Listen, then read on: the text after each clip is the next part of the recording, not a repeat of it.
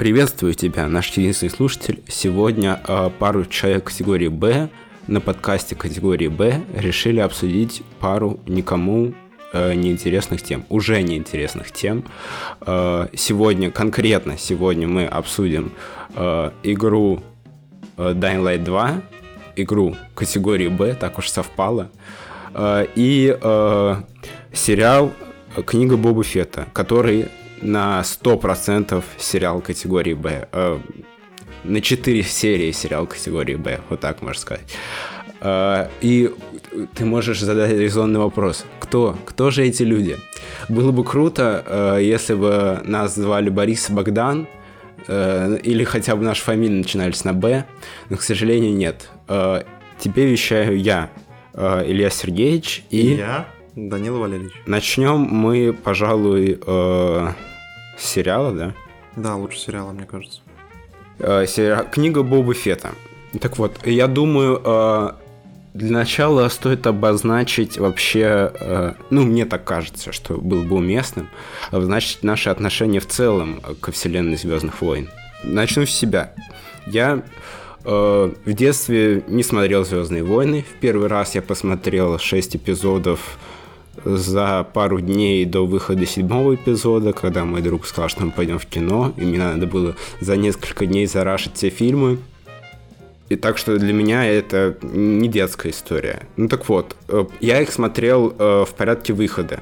Четвертый, пятый, шестой, потом первый, второй, третий. Лично мне мне нравится четвертый, пятый, шестой. Это кла- классные приключения, классные сказки. Первый, второй, третий мне не так сильно нравится. Первый, второй эпизод вообще, я считаю, одними из худших. Третий он э, классный.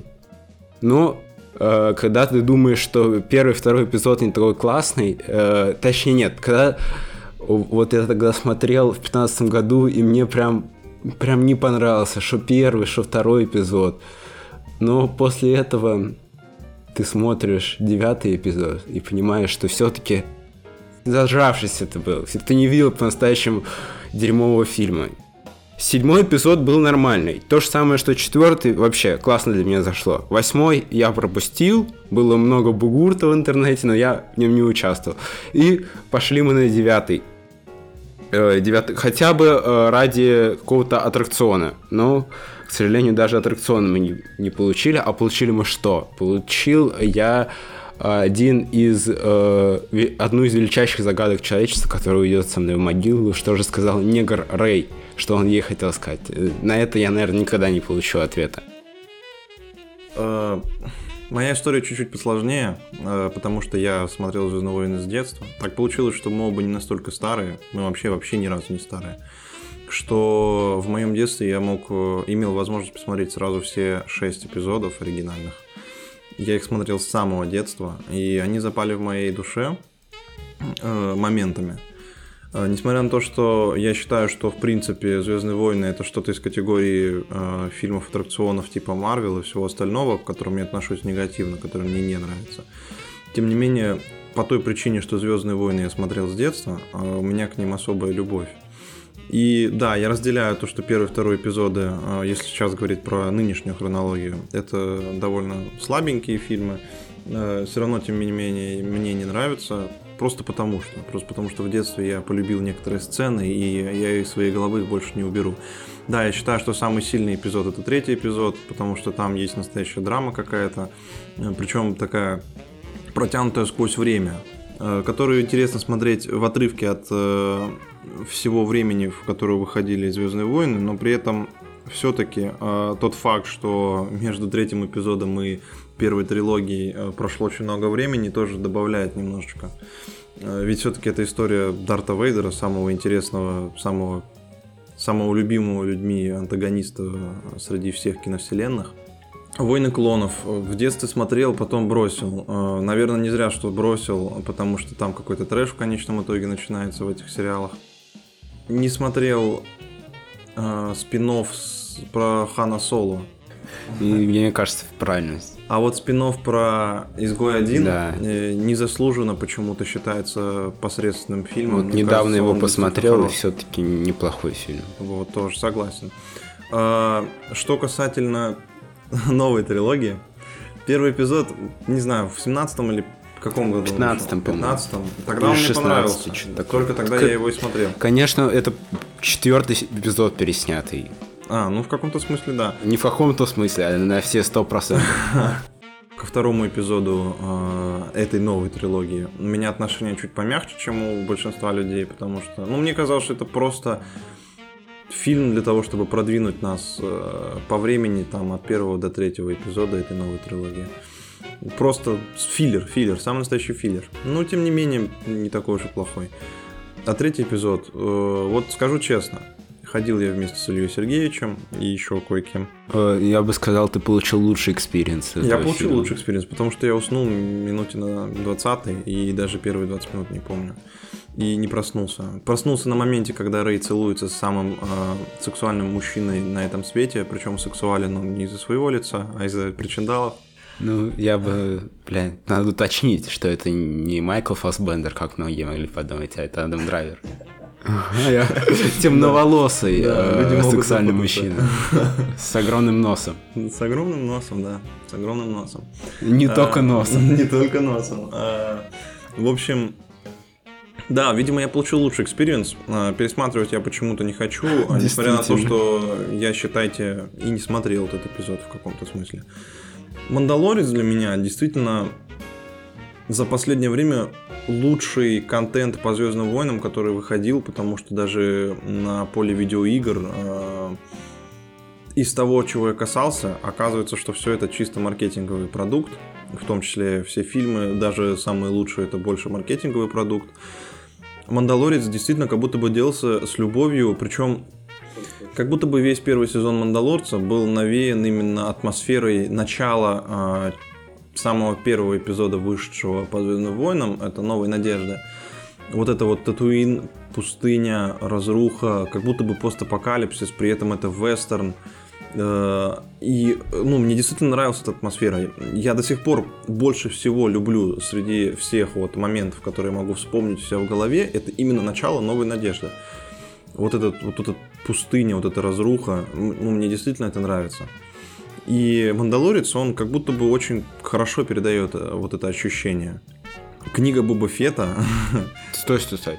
Ну, вот мне кажется, немного... э, Подожди, перед тем, как начать говорить о книге Боба Фетта, немного еще про, Мандалор... про Мандалорца я скажу еще немного, что как бы вот я э, неделю или, может, две недели назад себя поймал, что все-таки... Вот когда я посмотрел тогда в 15 году вот эти шесть фильмов, мне как такой, ну, типа, нормальное кино, ок. А вот пару недель назад, когда мы еще вместе пересмотрели «Мандалорца», как будто бы, знаешь, как будто я почувствовал, что какое-то есть небезразличие мне к этой вселенной. Хотя этого, до этого такого не было. Не знаю почему. теперь мы плавно перетекаем к книге Боба Фета. Да, давайте плавно переси- перетечем. Э, тоже сериал, тоже считай в каком-то смысле про Мандалорца, тоже чувак в костюме ходит. Много похожего, но чем был Мандалорец? Первый сезон, ну, второй тоже. Это каждая серия отдельное приключение на 40 минут. В целом, ну, есть всегда какая-то подвязка, есть небольшая дальше, но в целом это одно законченное приключение. И во втором сезоне, в первом особо этого нет, во втором появляется еще э, более-менее э, цельный сквозной сюжет. И во втором сезоне как раз появляется Боба Фетт. И вот какие у меня были ожидания, как он появился. Лысый чувак с палкой разносил э, мужиков, э, штурмтруперов достаточно жестоко.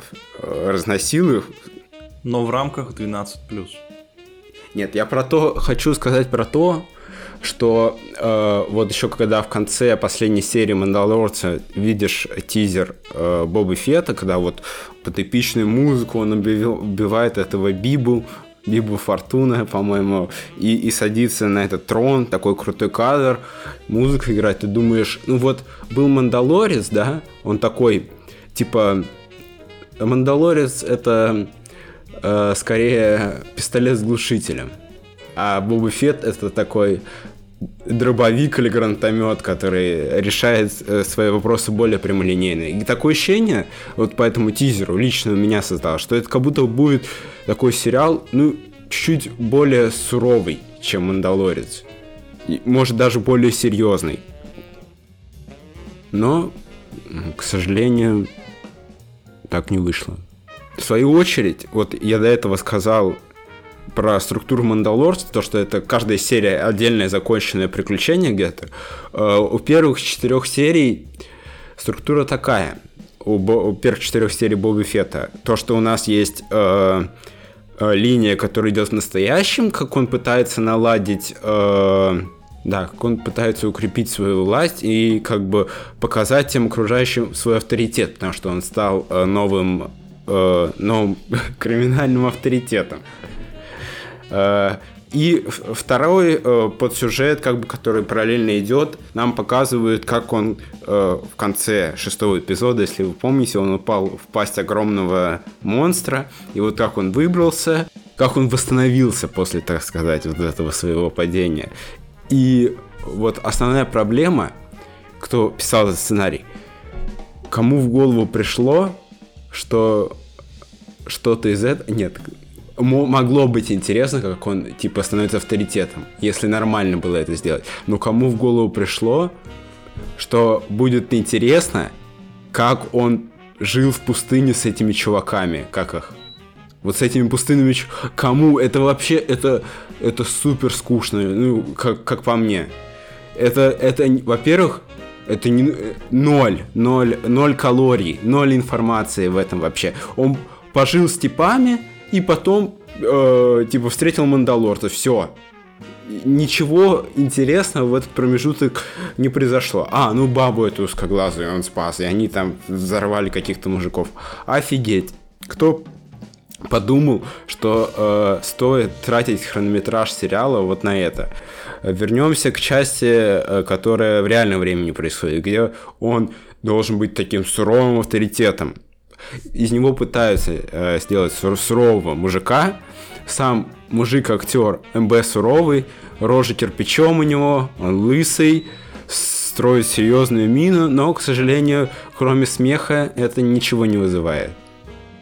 Соглашусь, но не совсем. Э, скажу сразу, вот сразу. В сценарном плане э, это действительно очень халтурно написанная история. Э, реализация у нее действительно ужасная. Но есть смысл в такой предыстории персонажа, потому что вам сразу дадут понять, что он э, вот такой вот авторитет, там это называется даймё, это, видимо, заимствование из истории Японии, даймё Татуина, так сказать что вот он, в отличие от предыдущих всех правителей, будет э, справедливым и добрым и будет Терпилый, терпилый он будет. Ну, как будет можно терпи... стать автори... авторитетом, если ты не показываешь свой авторитет? Как? Это невозможно. Феодал, вот, вот феодал. Феодалы же не все обязательно злые. Ну вот, в общем, а, он вот такой противовес всем предыдущим правителям, в разрез э, э, против всех старых традиций. Он не будет жестоким, он не будет показывать свою власть с помощью оружия, вот он будет со всеми дружить, он будет э, искоренять наркотики из этой планеты и все остальное. И почему-то, ну, просто когда ты вспоминаешь Бобу Фета, да, у Боба Фета не очень большой хронометраж, если говорить вообще во, во всей вселенной Звездных войн, если не читать какие-нибудь книжки, я просто сразу скажу, я не фанат Звездных войн, я просто все время любил смотреть оригинальные э, вот это оригинальные две трилогии и немножечко контента еще вокруг. Но я никогда не увлекался. Э, все равно образ э, даже из тех обрывков информации, которые мы можем собрать со всех фильмов, э, с мультфильмов и всего остального. Это образ молчаливого баунти-хантера, который всегда прагматичен во всем. Загадочного еще. Никогда не раскрывалось особо, кто он. Загадочность его Это придавало флера такого его персонажа. его проявляется только в том, что он не разговорчив, и в том, что ты не знаешь, как он выглядит, кто он такой. И, кто и он слава богу, что ты не знаешь. Но но при этом ты понимаешь прямолинейно то, каким образом он должен действовать в разных ситуациях. Это баунти хантер, который приходит просто и делает свои вещи за деньги. И он никогда не уходил от этой логики. Если ему сказали сделать что-то, и давали за это деньги, он это делал и получал свои деньги. И тут неожиданно почему-то, выбравшись э, из горла вот этой твари, которую его, в которую его кинули в шестой части, точнее он сам туда залетел, он попадает в плен к... Честно не вспомню, как называется это поселение. Это вот эти вот жители Татуина в странных э, масках, которых э, буквально озвучили звуком э, кричащего осла. Он, находясь у них в плену, какой-то момент становится их другом, они его обучают, он им помогает, и по истории его путь расходится с ними, но потом он узнает, что их всех уничтожили, когда он попытался помочь им. И почему-то неожиданно человек, который всю свою жизнь зарабатывал, э, убивая и крадя людей, у которого тяжелое якобы, ну, формально детство, Э, он повидал смерть своего отца. Почему-то персонаж, который всю свою жизнь э, был антагонистом, э, антигероем, ладно, так скажу, неожиданно так смягчился из-за того, что какие-то люди, которые держали его в рабстве, и которые в какой-то момент освободили его и научили драться с палкой – почему-то из-за них он решил стать таким добрым э, и справедливым, отказаться от наркотиков, э, убить всех плохих и э, помочь всем хорошим. Даже он смягчился не после того, он уже в процессе. Если бы это был Боба Фет из 4, 5, 6 эпизода, если бы он попал в плен к этим чувакам, он бы просто типа поломал им всем шеи и ушел в закат. А, ну, а, а у него было столько моментов сбежать да. оттуда. Да. А он почему-то начал им помогать. Он уже тогда, типа, э, стал добрым почему-то. Почему-то решили сделать вот таким персонажем. Хотя до этого, типа, супер прагматичный чел, который, если что, просто надо выполнить задачу, и он ее любыми средствами достигнет. Собственно, как и Мандалорцы сериалы. Но у Мандалорца, вот, э, что я подметил, Мандалорец таким и был. Но э, его, вынудило его смягчиться то, что он должен охранять ребенка. И ребенок как бы смягчил его вот эту практичность. И где бы он раньше кому-то не помог, и, или там не спас кого-то, из-за того, что вот он начал с Бэби Йода общаться, сам его характер смягчился, как по мне, и он э, начал действовать как бы более э, эмпатично по отношению к другим. А тут в Боби Фетте просто вот с нифига у нас поменялся персонаж, вот он стал вот таким добреньким почему-то. Да, кстати, в отличие от Мандалорца, Боба Фетт э, это э, сериал, в котором все прописано, э, все сказано, все в диалогах абсолютно буквально должно восприниматься. У меня такое ощущение, что Мандалорец делался формально в рамках не подросткового кино, ну, сериала, но фактически был сериалом все-таки не совсем для детей. Не то чтобы прям сильно не для детей, но тем не менее. А вот Боба Фетт как будто бы с самого начала делается именно для детей. То есть там рейтинг э, больше основан не на том, что там мало э, показано кадров жестокости, а на то, что изначально этот контент делается для детей, даже менее, чем подростки. И даже персонаж должен якобы соответствовать э, каким-то стандартам, почему, ну, с чего должны брать пример дети. И это плохо, это просто ужасно. Тогда надо было делать сериал с другим персонажем. Это не тот персонаж, чтобы делать из него э, э, пример добродетельности для детей. Потому что если они посмотрят сначала Звездные войны оригинальные, они увидят, что это чел, который молча просто получает приказ, чтобы своровать Хана Соло, и просто молча его ворует, чтобы кого-то убить, и он просто стреляет. И умирает он тоже, в общем-то, в общем-то, бесславно. Так, на заднем фоне, я бы сказал, он умирает. Так, где-то там, там какой-то кипиш, и чел улетел вниз. Ну ладно. Это просто, ну, действительно, это, это какое-то неуважение. Э, Причем неуважение к персонажу, к которому так трепетно относятся все фанаты, даже несмотря на то, что он как будто бы изначально делался как максимально какой-то задвинутый на третий план персонаж, который нужен для костыля. Типа, нужно, чтобы Хан Соло выбыл из, какого, из хронометража на какое-то время, появился персонаж, который его своровал. И потом вернул Хана Соло. Все. И тут целый сериал вокруг него. А, столько лет прошло с момента выхода первых трилогий. люди ждали чего-то очень качественного и хорошего. Тем более, что если ты смотришь на Боба Фета, ну, допустим, у меня лично в голове рождался образ какой-то там трилогии вот э, долларовой с э, Клинтом Иствудом. Какой-то такой антигерой, как минимум, который причем даже в каком-то смысле будет еще более э, жестоким и молчаливым, чем этот э, Клинт Иствуд. А здесь нам показывают какого-то овоща, э, причем актера. Вот самое интересное, кто-то может не знает, но на самом деле, мне кажется, это на поверхности. На роль Боба Фета они взяли постаревшего актера, который в э, приквел трилогии играл Манго Фета, отца Боба Фета. А, Джанго Фета, какой Манго Фет. Apple, Apple Фет. Apple Фет, да. Пан Apple Фет. Перепутал. Джанго Фета, да. То есть, как бы, ну, для фанатов типа круто. Но есть момент. Если посмотреть на э, кадры из оригинальных Звездных войн, э, Бобу Фетта играл актер очень худой. Очень худой актер. Боба Фетт это кабан. Самый настоящий. Ужасный кабан. И это ничем не объяснить. Ну, то есть, как э, Боба Фетт, э, такой очень худенький мальчик, попал к Сарлаку в, в, лицо, в рот, его там начало пережевывать, э, его там начало хавать, и он там еще и разжирел. Был ну, в плену там на вот этих щах, вот этих пленских пахал. В пустыне, в жарище причем. И тут, ну, раздобрел дядька, раздобрел.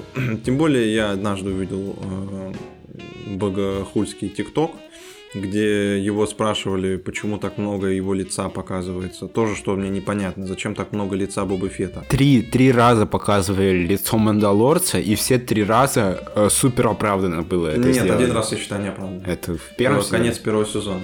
Ну, Просто чтобы показать, не, да, что это Педро это Паскаль. как бы, мне кажется, это должно было произойти. Ну вот, вот, а тут это совершенно ни к чему. Да, причем 90% времени он просто ходит без каски. То есть все время, весь хронометраж в других фильмах, которых вы посмотрите, он ходил всегда в каске. А сейчас в сериале он больше ходит без каски, чем в каске. Да, и был бы это Педро Паскаль, было бы одно дело. Но это какой-то лысый, блядь, жирный, ну как, не, не жирный, э, как, как он сказал, раскабаневший какой-то мужик, лысый, с лицом каким-то, с, с кукуруженным лицом, всегда странным, блядь, 5 IQ, это видно, что так, так себе у него с умом дела. Кстати, самое забавное, да, что вот как раз ему очень подошла бы роль играть персонажа в шлеме, э, потому что у него просто очень ужасная актерская игра. Видимо, не он подошла бы ему роль слесарской... раздобревшего мужика в шлеме, тогда ну, подошла. Да, да, какого-нибудь другого мандалорца, но не Боба Фета. Uh, тем более, есть такой персонаж интересный, он еще кочует из Мандалорца, но в Боби Фете он бесславно оканчивает свою жизнь. Сцену после титров смотрел? Нет. Его спасли. Ну, просто этот персонаж, вот он больше подходит под роль Боба Фета, действительно. И он и телосложением подходит, самое главное.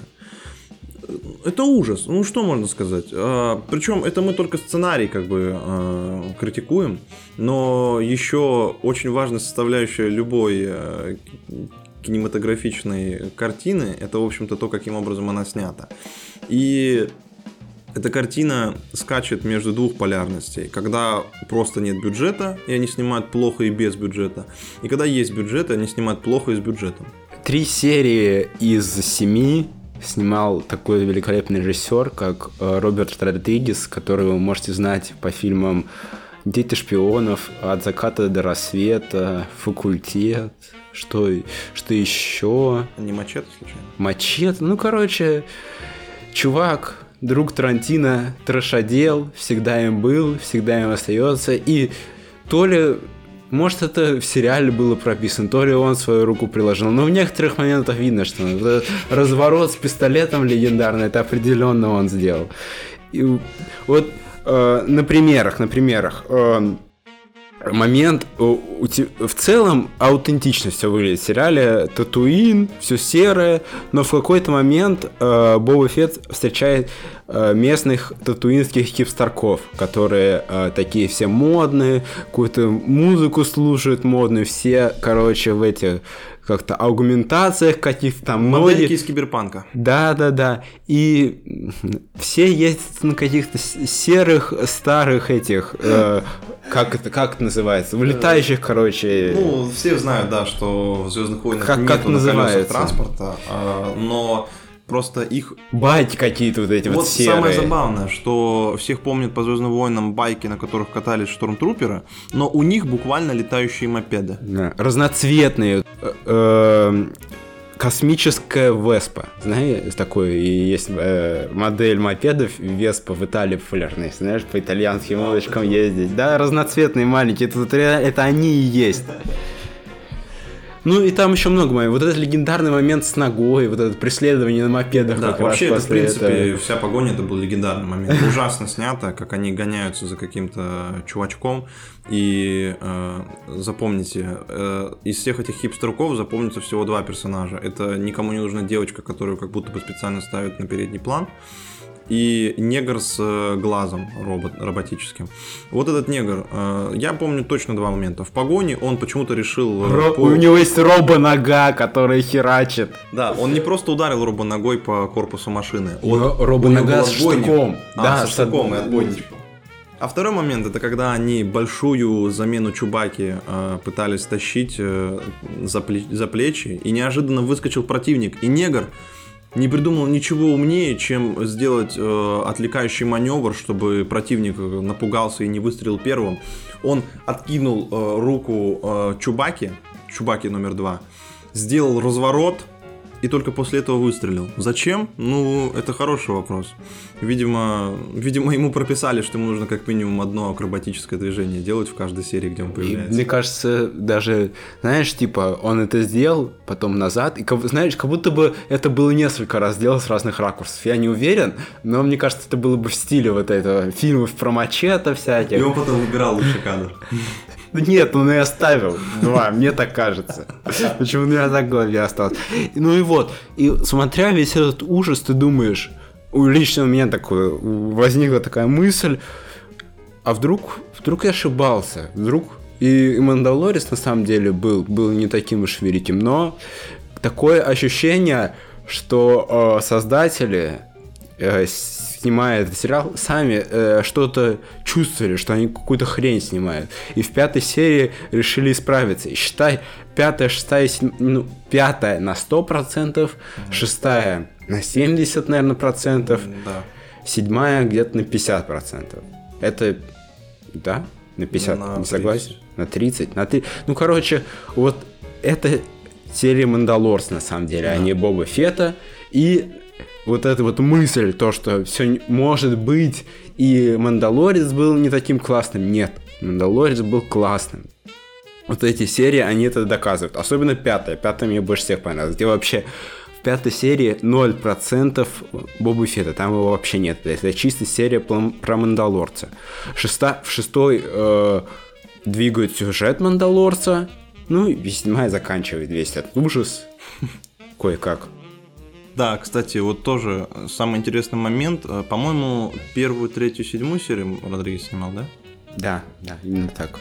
Я не знаю как, но учитывая, что он снимал не все серии, но учитывая, что Мандалорец участвует в пятой, шестой серии, ну и седьмой частично, э, чуть-чуть есть магии самого Мандалорца и Педро Паскаля, потому что в седьмой серии я не помню конкретно ужасных моментов с ним, там как будто бы все в рамках него. Но показывает э, то, что как будто бы специально под Мандалорца и брали хороших режиссеров, которые знали, что они сделают хорошо, потому что весь, Мандал... э, весь э, Боба Фетт, когда ты его смотришь, создается впечатление, что там э, все режиссеры это экшен-импотенты, э, диалоговые импотенты. Вот Вот во- все-таки, мне кажется, нет режиссеров диалоги зависит. Это в сценарий такой. Ну, а как строится кадр? Я не помню ни один хороший кадр, чтобы он реально был хорошо снят. Вот чтобы я сидел и думал, да. Там все эти хорошо. режиссеры, они типа какие-то сериалы, там нет никого особо. Вот э, пятую самую лучшую серию сняла дочка Рона Ховарда, если интересно. Ну так, Рон Ховард, Рон Ховард. Ну, она его дочка. Понимаю. Ну, равно. рыженькая такая, я тебе показывал. Да, все вспомнил. Э, Ну, значит, она блестящий человек, блестящий режиссер. Э, Потому что пятая серия уже открывается на сцене с таким сначала небольшой саспенс, потом он приходит и с какой-то определенной жестокостью расправляется с противниками. Черт да, возьми. Причем обалденный, по-моему, жестой. Там чуть ли он как-то зарезает, он мечом же их рубит. Да. Там, мне кажется, даже отваливаются какие-то конечности. Я, может, я ошибаюсь, но, по-моему, кому-то голову отрезал. Да, да, да, да, да. И как бы вся пятая серия это просто, ну, это прям классно. Шестая серия это как будто бы атмосфера шестого, нет, пятого эпизода уже после зимы, когда Люк Скайуокер у Йоды учится. Э, есть вот много там, потому что Бэйби Йода оказывается оказывается, это не только плюшевая игрушка, это еще и живой персонаж, которого можно чему-то учить, а, джедайским особен, ну, способностям. Э, мне не очень в этом смысле шестой эпизод понравился, шестая серия, потому что как раз самая нелюбимая часть оригинальной трилогии Звездных войн для меня это когда Люка Скайуокера Йода учит. Я действительно почему-то не люблю. Мне это кажется нудным и неинтересным. Но тем не менее, шестая часть, э, шестой эпизод э, сериала «Книга Боба Фета» все равно, при том, что мне субъективно не нравится, также субъективно считают, что это одна из лучших серий в этом сериале, и она как минимум на, второй, на втором месте после пятого эпизода. К, седьмому, к седьмой части. Это просто... Хорошо, что он кончился. Вот, вот что я могу сказать. Хватит, все, э, остановимся. Я думаю, ты все сказал, что, да, хотел? Ну а что ты еще скажешь? В целом, херня херней. Если вам нравился Мандалорец, посмотрите пятую, шестую, седьмую серию и все. А предыдущий можете вообще не трогать, ничего вы не потеряете. Ничего не потерять, они потеряют, если посмотрят. Без да. шуток.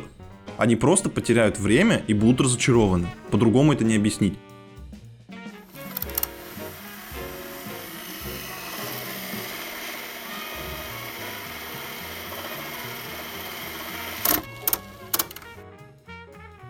Закончим со Звездными войнами. Э, перейдем ко второй нашей теме. Это игра Dying Light 2, которая вышла уже черт сколько дней назад, уже, наверное, почти месяц. Э, наверное, стоит начать э, с моих впечатлений о первой части, которые я не стал освежать, потому что слишком объемная игра для того, чтобы за пару часиков поспоминать все аспекты. Первая часть была интересным, ну, видимо, не для всех, но для большинства людей, которые купили, она была интересным экспериментом э, на тему того, что сделать жанром э, выживачей э, в зомби-апокалипсисе, потому что эти разработчики изначально делали Dead Island. Кто не помнит, э, это был хит своего времени, хотя на самом деле, если даже пытаться вспоминать, да и тогда люди как-то закрывали глаза на то, что это на самом деле была довольно дерьмовая игра. Э, все строилось вокруг того, что вы просто проходили сюжетную игру от локации к локации, где вам надо было набирать э, разные подручные предметы, э, холодное оружие, там, начиная от ножей, заканчивая всякими веслами и остальным дерьмом. И не менее дерьмовое огнестрельное оружие, которое как будто бы специально было сделано таким, чтобы им не пользовались. Как будто бы ты про первый Dying Light сейчас говоришь. Вот Dying Light первый – это эволюция всех этих вещей, кто бы что ни говорил. А, боевка там была действительно хорошая, несмотря на то, что она ну, на каких-то часах становилось понятно, насколько она не большая, не очень объемная, но тем не менее она была, и она была достаточно интересной для того, чтобы как минимум пройти всю игру и не устать от этой боевки. Паркур был очень важным элементом Dying Light 1. Э, Причем было интересно. Это вот те времена, когда все люди э, еще не надоело почему-то разработчикам делать в играх прокачку, в которой ты был в начале игры максимально э, ущербным, и по ходу игры с опытом накапливая, ты открывал разные способности. Мне кажется, сейчас уже в нынешних играх, э, там, где это не не основа жанра, эти элементы на самом деле неинтересны и никому не нужны, да, допустим, условные Far Cry, в третьем Far Cry почему-то, я помню, мне было интересно эта прокачка, но все последующие Far Cry как будто бы это больше похоже на ненужный рудимент, и в каком-то смысле они правильную сторону пытались избавиться от этого. Это, правда, не спасло Far Cry. В Dying Light первом, тем не менее, тоже было интересно делать, э, прокачиваться, открывать новые способности, несмотря на то, что часть из них была бесполезная, особенно в боевке. Э, в целом боевка очень была самодостаточная с самого начала до такой степени, что ну, тебе большинство вообще в принципе способностей из боевки были не нужны. Э, в первой части, снова скажу, неплохая боевка, хороший паркур. А сюжет там был э, категории Б. Вот просто категории Б сюжет. Э, Б минус. Да ну это говно, блин, ну что, я не знаю, да чем ты оправдываешь Неплохая это? идея и неплохая реализация. Которая была в миллионах произведений каких-нибудь до этого. Может быть. Это не умиляет того, что они не обосрались с этой сюжеткой. Но при этом, ну, он был этот сюжет, и в целом не мешал, и даже в каком-то смысле частично было интересно за ним наблюдать. Он как бы он не был основной частью игры. Да. Основное это все это паркур и боевка. Вот да, я немного выскажусь. Паркур, вот э, действительно, из, из двух составляющих паркур и боевка состоит у нас игра. Э, боевка, как по мне, э, боевка от первого лица, мили. Боевка от первого лица, это, ну, мне кажется, что это не может быть хорошо. Это все равно превращается в какое-то месиво, два алкаша дерутся, что-то там нажимаешь, по тебе тоже какие-то атаки проходят. Ну, странно, не, не люблю я, не полюбил. Паркур, да, в этом смысле это может быть даже уникальная игра, вот с таким вот неплохим паркуром от первого лица. Проблема первой части в отношении паркура то, что у нас игра делится на две, на две локации. Первая это какие-то трущобы, там один-два этажа. Э, вторая это такая, такой старый город, там уже более высокие здания, более интересная архитектура. И как раз-таки в первой локации совершенно неинтересно бегать, паркурить. Во второй уже становится поинтересней. И во второй локации тебе дают крюк-кошку, скорость увеличивается, намного интереснее становится играть. Продолжай.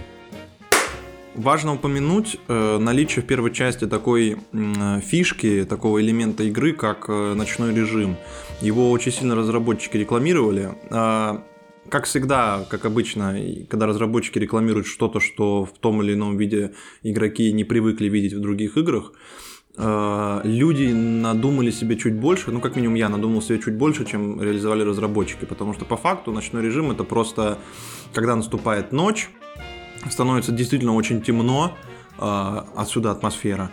А, и появляются ночные монстры, которые э, какое-то зеркальное отражение игрока в виде искусственного интеллекта, потому что это просто очень быстрые зомби, которые довольно быстро бегают, довольно высоко прыгают и довольно сильно бьют.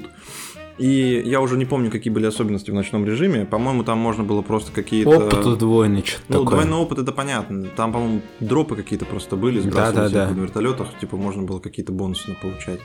Но в целом довольно бесполезный был режим, э, и да, некоторые могли обузить, но если говорить о честной игре, то на первых уровнях как минимум довольно было трудно выживать ночью, э, и ну, враги действительно были угрозой для тебя, и ты чаще избегал ночи. Вот теперь мы плавно, это очень важно просто помнить этот момент, потому что в обсуждении э, второй части уже будет сравниваться ночной режим во второй части и в первой части. Э, Вторая часть. Геймплейно вторая часть э, не сильно развилась по отношению к первой, и даже некоторые элементы, которые, ну, тяжело назвать, вот сейчас один момент упомяну, которые тяжело назвать именно частью геймплея, но этот элемент влиял на геймплей так или иначе слегка, на боевку. А, В первой части физика зомби была какая-то более правдоподобная, когда ты их бил, они как-то более естественно отлетали. Ощущалась физика, физика тел, э, кукол зомби, еще живых причем. Во второй части, судя по всему, наверное, мне кажется, это связано с оптимизацией, но от этого избавились, и теперь куклы стали более угадываемыми. А, Они стали хуже реагировать на окружение. Это тоже, это уже часть элемента геймплея, да, потому что с первой части во вторую часть перекочевали разные, допустим, э, штыки э, на стенах, там, на бочках, э, об которых в первой части любили люди обузить. Это, ну, это тяжело назвать обузом, что это сильно привязано к локациям. Да, то есть на эти шипы, натыкаясь на них, зомби либо получали сильный урон, либо мгновенно умирали, натыкиваясь на них. Во второй части все это стало хуже. Э, Они хуже на это реагируют. Они как-то неестественно к... при- пришпориваются к ним, просто умирают и валяются. э, тяжелее реагирует на удары, на толчки главного героя.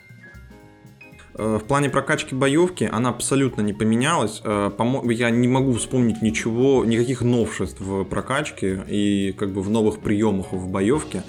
А, а все, что было, работает, ну, э, плюс-минус так же, с учетом моей предыдущей претензии к куклам противников, да, то есть, ну, это ухудшающий момент.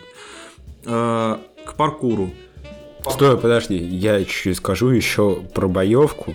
То, что в первой части э, ты собирал какие-то детали, совмещал их, у тебя какое-то оружие получалось. Крафтил, считай, оружие. По-моему, может, я неправильно играл, но я постоянно крафтил одно и то же. А одну или два оружия, одни и те же, постоянно с ними бегал. Никакой вариативности в первой части я не видел. Во второй вообще нет. Ну, в плане того, что ты не можешь ничего сделать сам только находишь и можешь навесить какой-то эффект. Там, эффект огня, эффект электричества. Крафт оружия исчез. Да, оружие уже больше нельзя крафтить. Да, это была чуть-чуть проблема, но я бы не назвал ее прям конкретной проблемой. Да, действительно, как только ты находил для себя оптимальный э, чертеж какого-то хорошего оружия, в большинстве случаев все сводилось к тому, что ты просто крафтил несколько раз одно и то же оружие, и даже в слотах а, у тебя просто было несколько одинаковых э, ножей там условно или топоров. Да, теперь с крафтом стало сложнее. Паркур тоже принципиально не поменялся. Может быть, там есть какие-то особые элементы, но в целом э, корень остался тот же самый и, по-моему, не поменялся вообще. Про паркур, вот именно паркур в целом как передвижение механика, может и нет. Я бы тут остановился на, на локации, где, где ты бегаешь. Как я сказал, уже в первой части было две локации. Трущобы, очень малоэтажные, и старый город, который чуть повыше, поинтереснее был. Тут у нас, считай, первая часть э, от этого открытого мира, это считай как старый город из первой части, тоже такие не совсем высокие дома, такие тоже как будто бы какая-то европейская, да, такая больше архитектура. А вторая часть это э, даунтаун с небоскребами. И вот как по мне, это не пошло на пользу.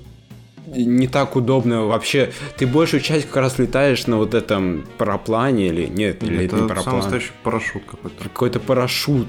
Короче, как будто бы не не сделана эта локация то, что ты бегал по ней. Не так удобно по ней бегать. Очень много каких-то вертикальных поверхностей, на которые ты просто так не, не заберешься руками. И вот это, мне кажется, очень большой минус. Абсолютно согласен, потому что э, обе локации в оригинальной части все равно рассчитаны были на то, что ты так или иначе будешь заниматься паркуром и бегать.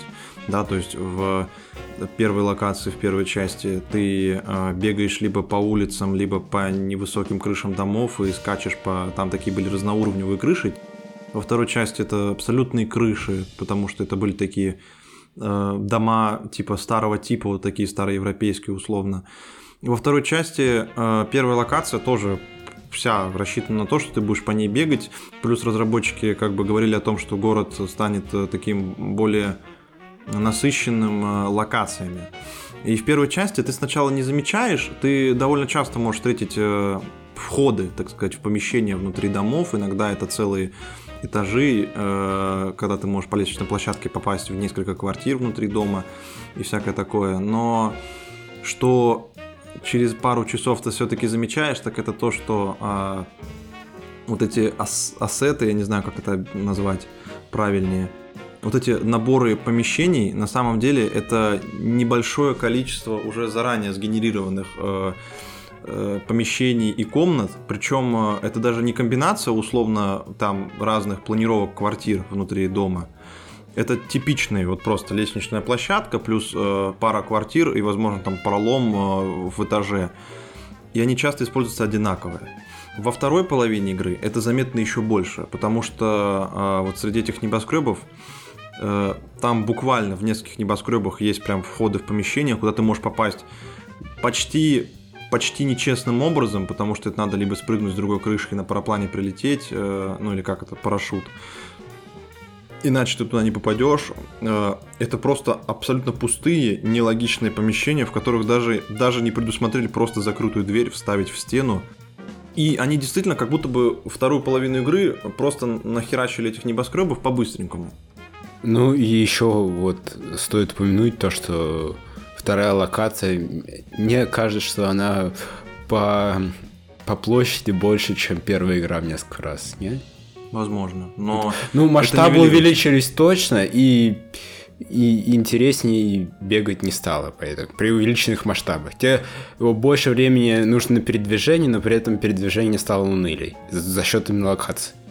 Согласен абсолютно, да. Если об этом говорить, ну, Отличие э, есть в том, что появился парашют от первой части, плюс ко всему поменяли логику действия крюка кошки, потому что теперь крюк кошка работает просто как трос, на котором ты качаешься. Как, как лиана. Как лиана, да.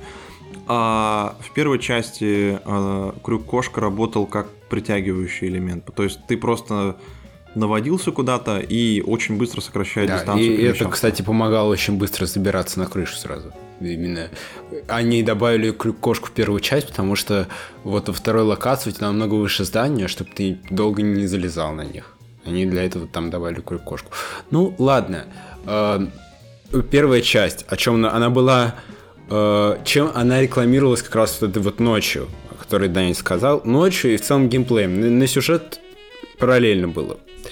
Э, в свою очередь, вторая часть в своих рекламных роликах больше напирал как раз таки на сюжет. То, что у них вот такой... Тогда нет, тогда придется про ночь сразу ставить. А, вот ты, ты запомни, как начал говорить. Про то, что рекламная кампания. А, чем отличается ночной режим во второй части э, от первой? Э, возможно, это концептуальная вещь, э, то, что в первой части ночи были сильно темнее, чем во второй. Потому что, ну, это вообще-то логично, потому что здесь какой-то условный европейский город, причем, насколько я понял, даже несмотря на то, что почти все вывески, точнее все вывески там на английском языке, все равно за основу брались не английские города, а какие-то со всей точки Европы города брались за основу. Э, здесь какой-то логики особой не ищите. Но, тем не менее, все-таки Европа северная, она сильнее, э, точнее, в Северной Европе ночи светлее. А Харан это такой условный турецкий город, где-то на Ближнем Востоке. Там ночь темнее. Тут логика как бы выдерживается. Но при этом ночной режим абсолютно несложный. Более того, даже погони это какая-то смехотворная, какой-то смехотворный Бенни.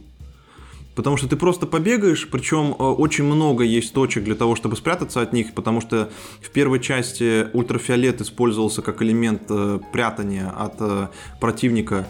Он был вписан в логику игры, как бы в логику вселенной, да, то есть люди в принципе выжили и не были уничтожены ночными монстрами, потому что ультрафиолет отпугивает всех этих зомби, в том числе ночных монстров, их даже в большей степени. И там почти все локации, они были так или иначе, даже если они были открытыми, они как-то визуально очень сильно отделяли пространство города от пространства сейф-зоны. Во второй части теперь есть какие-то логовые бегуна, чтобы вы понимали, это просто небольшая надстроечка из трех-двух стен с кроватью э, прямо посреди крыши и просто несколько фонариков э, с ультрафиолетом. И буквально забежав сюда, в метре от тебя будет стоять противник, и он уже не сможет до тебя добраться. То есть как-то логика совсем иначе теперь построена, уже менее правдоподобно. И весь ночной режим такой. Э, игру сделали более какой-то сервисной. Э, допустим, добавили всякие э, вышки, точки интересов, мельницы. Кстати, что в этом сервисное? Я не понимаю. Мне кажется, как, это как по мне... конкретный элемент сервиса мельницы. Почему? Что в этом потому плохого что, вообще? Потому что это, игра с ты считаешь, миром, это плохо смотри, или? Типичная игра с открытым миром. Я не вижу в этом ничего плохого. Я просто говорю это как факт. Это вещи, которые растягивают твой геймплей, потому что, ну, как бы, такая э, приключенческая игра, сюжетно ориентированная с RPG-элементами, это игра, в которой у тебя могут быть э, основной квест, сайт-квесты, открытый мир, где эти сайт-квесты располагаются, основные квесты. Но это не предполагает наличие э, кучи разных вариаций вышек. Понимаешь? Которые, кстати, из-за наличия именно вариаций вышек, потому что есть мельницы, есть э, точки, захваченные бандитами, есть метро. Электростанции еще есть. И электростанции, э, водонапорные станции, э, или водонасосные, не помню. это все, по сути, вариации э, вышек из Far Cry или любой другой. Не, Вышек и через слэш аванпостов. Да, вот так, да, правильно сказать. Кстати, в разы качественнее сделали, чем Far Cry 6 в тысячу раз. Тут это все что угодно в разы сделано качественнее, чем в Far Cry 6. В очередной раз не упустим момента пнуть эту игру. В целом это, кстати, хорошая часть, но хотя на самом деле, если честно, после первой, второй, э, первого, второго э, точ... первой, второй точки интереса от каждого этого аванпоста э, разных, появляется ощущение, что они все сделаны тоже довольно калечно, типа Да, одинаково. Метро, Потому что это просто один ассет метро, они меняют просто э, там э, квадрат более прямоугольный внизу и- или более квадратный, и Не, все. я даже больше скажу, в мет- каждое метро, если есть необходимость там начать платформингом заниматься, два метро есть, две, две вариации метро, вне зависимости от того, что там нужно внутри сделать, пустой он заполнен зомби или бандитами, надо просто включить метро. И некоторые метро включаются сразу, и на этом все заканчивается. А есть метро, которое не включается, и нужно заняться платформингом. Ты спускаешься в какое-то подземное помещение, там просто большая локация с кучей помещений. э, Это одинаковая локация в каждом метро, и единственное отличие это то, что в разных помещениях рубильники, которых нужно несколько включить на этой локации, в разных помещениях каждый раз выбраны. Но это одно и то же, это одна и та же локация в каждом метро. Это очень халтурно. Но спасибо хоть за что-то. Вот теперь, я думаю, можно перейти к э, сюжету и всему остальному. Ну, э, к- Для начала скажем, что первая часть, она как раз рекламировалась ночью. И в целом геймплей, на сюжет как-то... Я не помню, что был какой-то упор на сюжет. Просто дерьмовый у них был сюжет, и они как бы особо не выпячивали то, что вот у нас великий сюжет. А вторая Нормальный часть... сюжет, а это просто он такой сноб. Вторая часть, в свою очередь, э, кичится своей нелинейностью и глубиной. Ваши решения будут влиять на мир вокруг. Пригласили какого-то чувака, помню, занимался, по-моему, какими-то РПГ или Крис что-то Авелон. такое. Ну, короче, какого-то известного сценариста игрового. Крис Авилон. Ну, я, я понял. Ну, а что он сделал, ты помнишь? Fallout Я 2, просто- Fallout New Vegas. э, Вот. Именитый дядька, короче, который должен был написать умопомрачительный, нелинейный сценарий, который просто сведет всех с ума. Что же мы в итоге получили? Э, С чего начинается история? Это э, никогда, думаю, впервые вы услышите то, что я сейчас скажу. Начинается эм, основная мотивация главного героя. Это что? Это найти сестру э, найти родственника. Где это было? Ну, раза три, четыре, пять, может, раз такое было. Это только в играх. А сколько раз это было в кино? в Сама- книгах. И, и в книгах, где угодно. Кам- в каменном веке люди на, на это на стене пещеры, наверное, рисовали такие сюжеты. Ладно, банальная завязка. Что у нас там с нелинейностью?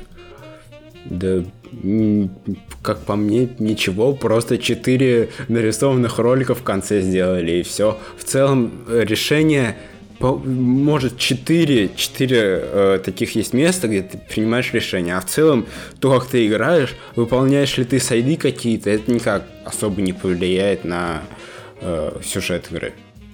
Да, на самом деле пара-тройка моментов, причем довольно легко угадываемые, которые могут повлиять так или иначе на концовку, но тем не менее, насколько мне удалось понять, на самом деле э, самые, наверное, ублюдочные э, варианты развития событий, которые ты предпринимаешь, могут привести к тому, что появятся какие-то альтернативные концовки. Но, скорее всего, 90% игроков э, одинаково реагировали на большинство э, развилок в сюжете, и поэтому в конце у них предоставлялся одинаковый набор тех или иных концовок, потому что если вы, скажем так, спасаете пару-тройку человек по сюжету, что делает 90% людей, вне зависимости от того, что эти люди по сюжету делают, основная кипа альтернативных концовок для них открыта сразу. Какая типа там, по-моему, вообще- четыре концовки. Ну, всего четыре раза, нет? Ну, короче, кипа это сли- слишком громкое слово для этого. Ну, я подразумеваю то, что э, это не тот нелинейный сюжет, который э, идет там без бутылочного горлышка, что вот, вот наконец-то там нам дали настоящий нелинейный сюжет. По факту э, выборы персонажа довольно обыкновенные, и они прописаны так, что, ну, может быть, там есть разгуляй для того, чтобы подумать, э, почему надо было сделать так или не иначе, но, тем не менее, э, все равно, там такие выборы, игроки в большинстве своем выберут одно и то же. И разработчики, видимо, это понимали, поэтому для основных выборов, которые будут так или иначе выбраны таким образом, а не каким-либо иным, э, сделали, по сути, возможность выбрать в конце, чем закончится история, именно в таком порядке. Спася несколько людей по сюжету или попытавшись их спасти, э, как минимум две концовки вам доступны просто по факту прохождения. И вы уже сами выбираете, мудак вы или нет. Я оказался мудаком, причем не осознавая этого. Поэтому получил самую плохую концовку, при том, что я выполнил абсолютно все условия для получения самой лучшей концовки. Но тем не менее, это не отменяет того, что на самом деле все эти концовки довольно посредственные, как и весь сюжет основной. Сайт-квесты тоже довольно странные. Один, один всего хороший сайт-квест на всю игру здесь. Причем, типа, с нелинейностью какой-то, где ты делаешь выбор, там довериться одному персонажу или нет, когда вылечить надо чувака.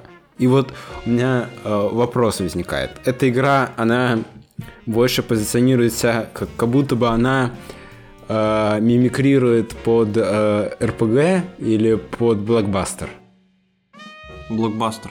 Блокбастер. Значит, я просто, когда я играл, э, все катсцены здесь, это ты просто заходишь и говорящая это, голова перед тобой тебе что-то говорит. Ноль абсолютно постановки, просто э, базар э, человек, который в шаге от тебя стоит, и все. И в какой-то момент я подумал, ну есть же какие-нибудь Fallout, TES, типа RPG, и там в целом то же самое. Просто тебе э, говорящие, головы. говорящие головы. И э, в этих играх э, к этому нет претензий.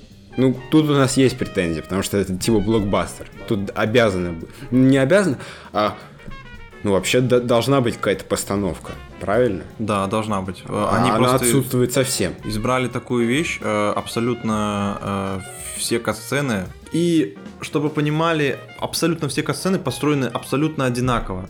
Главный герой встает, смотрит, значит, на других э, второстепенных и, главных персонажей, которые общаются, и они все встают максимально неестественно. Они встают как будто бы каким-то полукругом рядом с главным героем. Они могут общаться друг с другом, и главный герой вообще может выступать только как наблюдатель в какой-нибудь определенной сцене, но они все равно будут стоять так, как будто бы главный герой в самый важный элемент в этот момент, и что они все, даже если друг с другом переговариваются, это что они повернулись друг к другу ненадолго, перекинуться мыслями, фразами, но вся основа это разговаривать с тобой, с главным героем. Хотя некоторые сцены услов, ну, прям по фактически построены таким образом, что разговаривает кто-то другой рядом с тобой, а ты только слушаешь. Как будто бы они просто не пытались сделать иначе, хоть как-то переиграть это. Я извиняюсь, 2004 год, вышел Half-Life 2. Во-первых, ты там даже не был зафиксирован на месте в большинстве Вот именно. Касцен. Тут это кат-сцена, тут это, как будто вот камера закрепляется, как будто что-то должно происходить в этот момент. Ты закрепил камеру, вот какой-то режиссер, ты кат-сцены, он, может, он что-то продумал здесь. Но нет. Half-Life, Метро, Call of Duty ранее, там же тоже там не было кат-сцен.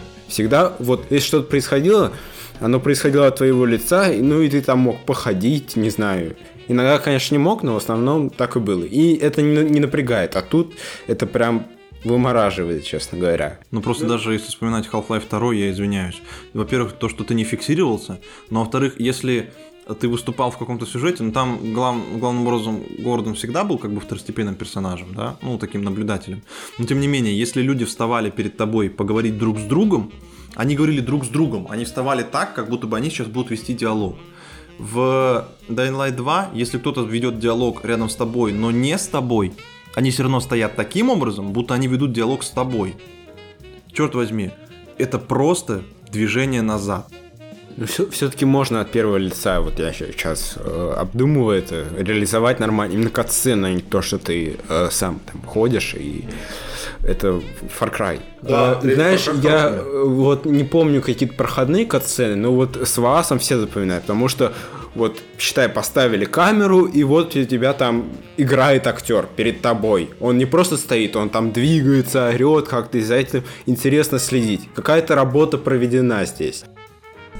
Dying Light 2. Ну, подвести итог. Для меня э, я особо ничего не ждал. Э, первая игра так средняя для меня, где-то, если по такой э, десятибальной шкале, то это 6,5, наверное, может ближе к 7 первая часть. Вторая, вторая, во-первых, с понтом уже каким-то была сюжетным понтом, уже строила из себя серьезную игру, а так сказать, больше спрос с нее из-за того, что вот такого серьезного игрока она из себя строила. Ну и в целом, особо ничего не ждал, и при этом все равно разочаровала она меня. Где-то, ну вот у нее на метакритике возле шестерки пользовательские оценки 5,8. Где-то вот возле шестерки она и есть, как по мне. И я лично примерно согласен с Ильей Сергеевичем э, по поводу оценки. Э, не совсем с первой частью. Мне первая часть кажется, это крепкая семерка.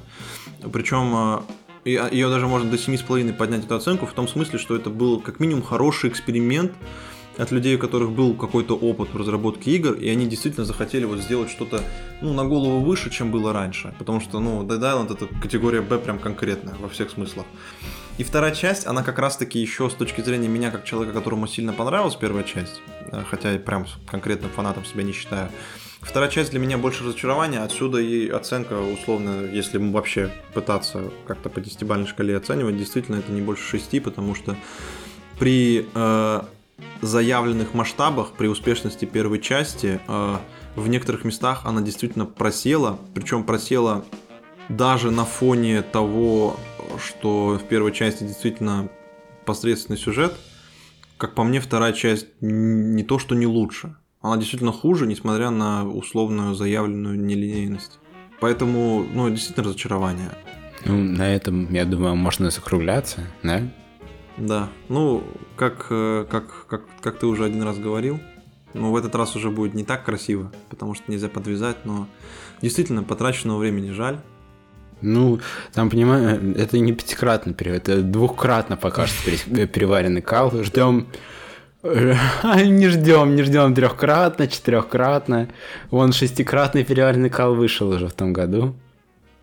Было вкусно. Нет. Все. Всем пока. До свидания.